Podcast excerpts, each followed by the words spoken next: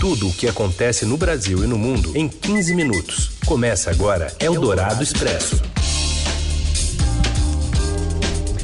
Olá, olá, seja bem-vindo, bem-vinda. Abrimos aqui o Eldorado Expresso, reunindo as informações bem no meio do seu dia. E a gente está ao vivo no rádio, no FM 107,3 da Eldorado, já já também vira podcast em parceria com o Estadão. Eu sou a Carolina Ercolim, comigo Raíssen Abac e esses destaques de quarta-feira, 21 de outubro.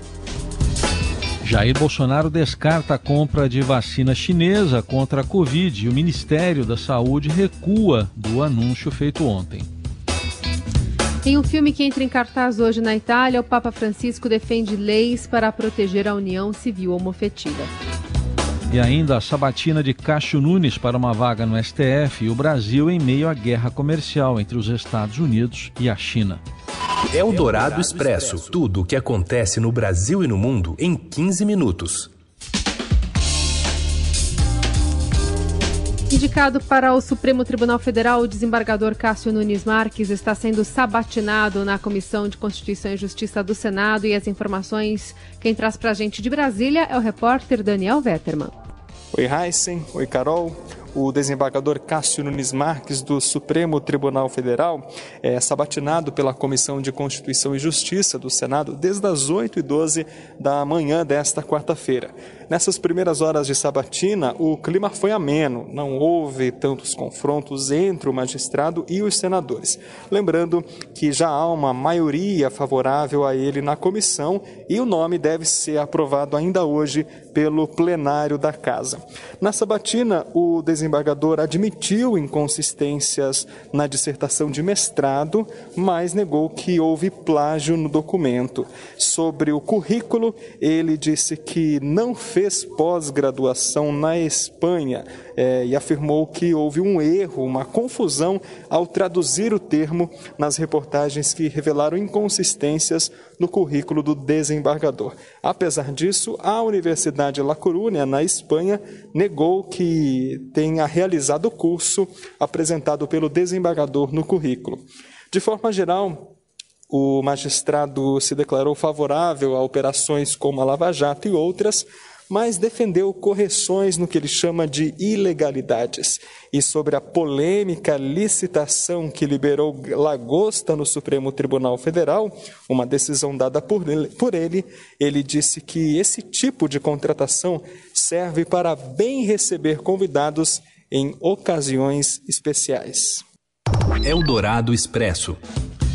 E reviravolta no caso da compra de vacina chinesa pelo Ministério da Saúde, em resposta a um comentário sobre um anúncio do Ministério de que teria a intenção de adquirir 46 milhões de doses da Coronavac, o presidente Jair Bolsonaro, no Facebook, disse que não será comprada pelo governo brasileiro essa vacina.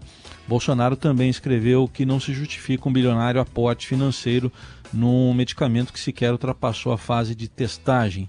Segundo o Ministério da Saúde, o valor desembolsado seria de 1 bilhão e 900 milhões de reais. O argumento de Bolsonaro, porém, contradiz um ato anterior da sua própria gestão. O Ministério havia firmado um outro acordo bilionário para adquirir uma vacina que ainda está em teste. Em agosto, o próprio presidente assinou medida provisória liberando 1 bilhão e 900 milhões de reais em recursos para a compra de 100 milhões de doses da vacina desenvolvida pela Universidade de Oxford, no Reino Unido, em parceria com a farmacêutica AstraZeneca. Em rápido pronunciamento feito na TV Brasil, sem a presença de Pazuello, o secretário executivo da pasta, Elson Franco, afirmou que houve interpretação equivocada na fala do ministro da Saúde, Eduardo Pazuello, sobre a compra de doses da Coronavac. A decisão foi comunicada oficialmente por meio de nota enviada pela assessoria de imprensa do órgão e publicada no site do Ministério. No texto, a pasta deixa claro que a compra estava condicionada à aprovação do imunizante pela Anvisa. Apesar de ter negado acordo para a compra de Coronavac, o secretário executivo afirmou que houve sim a celebração de um protocolo de intenções com o Butantan, que é o maior produtor de vacinas usadas no Sistema Único de Saúde. Não houve qualquer compromisso com o governo do estado de São Paulo ou seu governador. no sentido de aquisição de vacinas contra a Covid-19. Tratou-se de um protocolo de intenção entre o Ministério da Saúde e o Instituto Butantan, sem caráter vinculante, por se tratar de um grande parceiro do Ministério da Saúde na produção de vacinas para o Programa Nacional de Imunizações, PNI. Mais uma iniciativa para tentar proporcionar vacina segura e eficaz para a nossa população, neste caso, com uma vacina brasileira, caso fiquem disponíveis antes das outras possibilidades, não há intenção de compra de vacinas chinesas. Não ficou claro, portanto, se o Ministério, apesar de negar que comprará a vacina chinesa, poderá adquiri-la do Butantan quando a tecnologia da Sinovac for repassada ao Instituto Brasileiro e a produção for local. E hoje o governador João Dória está em Brasília para cumprir diversas agendas com autoridades federais. A reunião com o presidente da Câmara, Rodrigo Maia, foi cancelada, mas Dória e a comitiva estadual participam de uma reunião com o presidente da Agência Nacional de Vigilância, Vigilância Sanitária, Anvisa, Antônio Barra Torres. Segundo o Palácio dos Bandeirantes, a expectativa é que a aquisição das vacinas ocorra até o final do ano, após o imunizante obter o registro da Anvisa, e que a vacinação tenha início já em janeiro. O Ministério informou que investirá, como ouvimos há pouco, 1 bilhão e 900 milhões de reais na compra. O recurso extra seria liberado no, por meio de medida provisória, mas temos aí esse posicionamento agora, né, ainda confuso aí, que vem da parte do Palácio do Planalto. Às 18 horas, o governador de São Paulo deve ir ao Supremo Tribunal Federal por uma audiência com o novo presidente da corte, Luiz Fux. Eldorado Expresso. Em entrevista ao Jornal Dourado, candidato pelo PSB à Prefeitura de São Paulo, Márcio França, diz que respeitará a liberdade religiosa do cidadão, mas vacina contra a Covid-19 será obrigatória para pessoas de bom senso. E a vacina, como todas as vacinas que existem no Brasil, elas são obrigatórias para pessoas de bom senso. Porque, por exemplo, tem pessoas que não saem de casa e não vão até a vacina. Como é que a gente vai saber quem tomou vacina ou quem não tomou? Quer dizer, o que, que vai acontecer com essa pessoa? Nós vamos marcar cada um no rosto? Então é claro que ela é, é obrigatória para todo mundo ter bom senso. Se tem uma vacina, é bom que todo mundo tome. É, eu acho uma discussão um pouco assim, fica parecendo uma discussão ideológica. Nós temos todos os nossos protocolos já montados no plano de governo, caso haja vacina, para a gente ter toda a preparação, que também exige isso, um custo, evidentemente, uma, um grupo de pessoas para poder fazer, uma grande campanha de vacinação e a gente possa, o mais rápido possível, vacinar todo mundo. Adversário de João Dória, França promete lançar um ônibus, eh, lançar uma tarifa de ônibus zero né, aos domingos e reabertura de escolas e UBSs aos finais de semana. Para isso, vai promover corte de funcionários comissionados e resgate de dinheiro de OSs. O ex-governador foi o terceiro candidato à prefeitura da capital sabatinado no Jornal Dourado, aqui na Rádio Dourado, e nesta quinta-feira é a vez do deputado estadual Arthur Duval, do Patriotas. Eldorado Expresso. O Papa Francisco afirmou em um filme que entra em cartaz hoje na Itália que pessoas em relações homoafetivas precisam ser protegidas por leis de união civil. Segundo ele, frase dele, as pessoas homossexuais têm direito de estar em uma família. Elas são filhas de Deus e têm direito a uma família. Ninguém deverá ser descartado ou ser infeliz por isso, disse o Papa no documentário intitulado Francisco Francesco. No filme, o Papa defende a criação de leis de união civil para os homoafetivos. Foi a forma mais clara que Francisco já usou para falar de direitos dos LGBTIs. A fala do Papa ocorre quando ele aborda no filme temas como meio ambiente, pobreza, migração, desigualdade racial e de renda e também pessoas mais afetadas pela discriminação. Eldorado Expresso. O governo brasileiro assinou acordos com os Estados Unidos de facilitação de comércio e de investimentos em uma série de áreas, inclusive a rede 5G de internet móvel. Em uma guerra comercial que o mundo inteiro está acompanhando, é uma tentativa dos americanos de convencer o Brasil a não adotar a tecnologia chinesa. O ex-embaixador brasileiro em Washington, Rubens Barbosa, disse na Rádio Dourado que não faz sentido brigar com a China, o primeiro parceiro comercial do Brasil, para agradar o segundo parceiro, que são os Estados Unidos.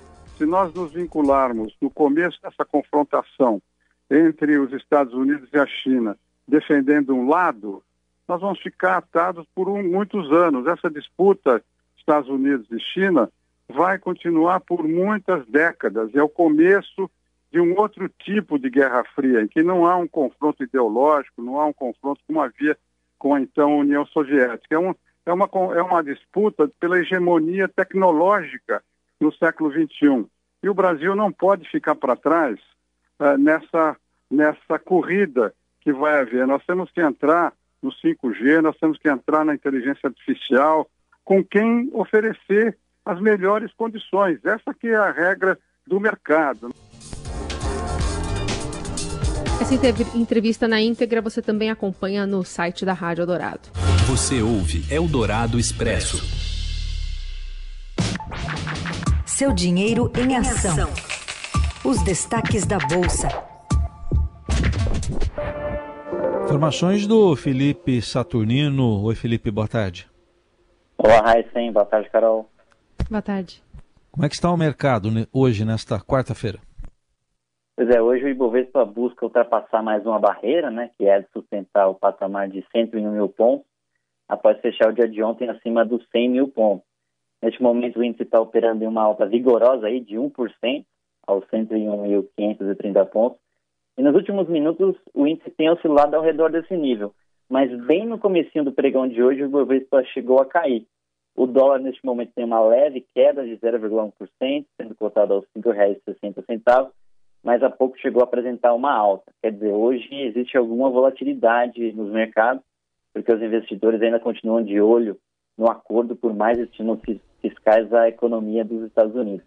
Ontem as bolsas americanas subiram, repercutindo os sinais de autoridade tanto do Partido Democrata quanto do Partido Republicano, de que um pacote de estímulos ia ser fechado antes das eleições do dia 3 de novembro.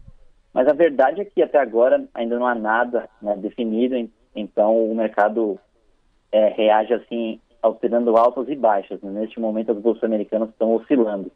Por aqui, a queda das ações da Petrobras, em razão da queda do petróleo no mercado internacional, e também as incertezas persistentes sobre a questão fiscal, já que não há nenhuma novidade sobre o renda cidadã, impedem uma alta maior do Ibovespa, como a que vimos ontem.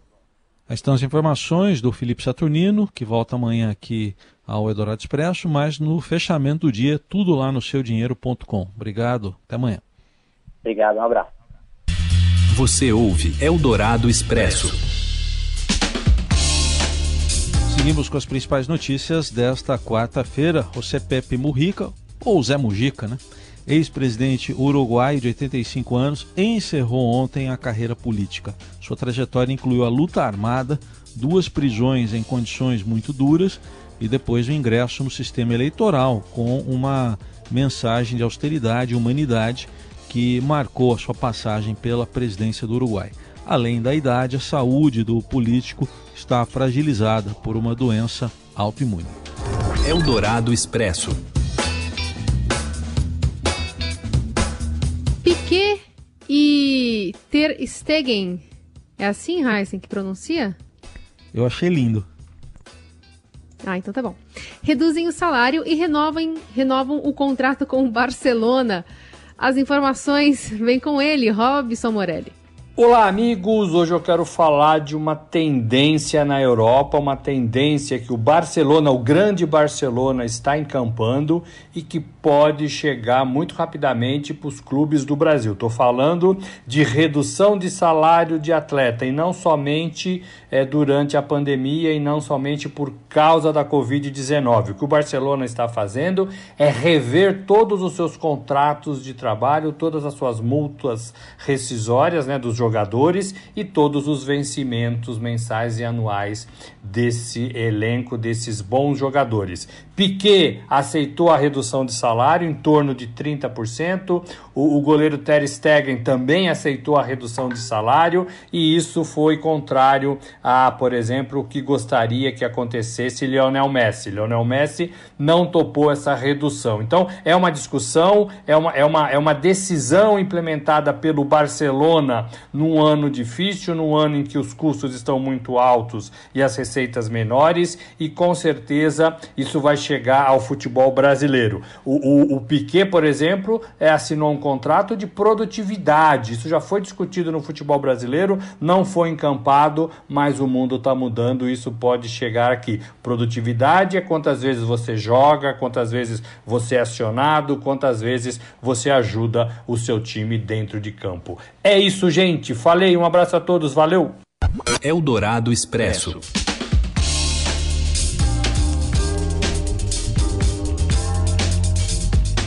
E assim a gente encerra o Eldorado Expresso desta quarta-feira. Para você, uma ótima, um ótimo restinho de semana. A gente volta a se falar e se ouvir amanhã. Até mais.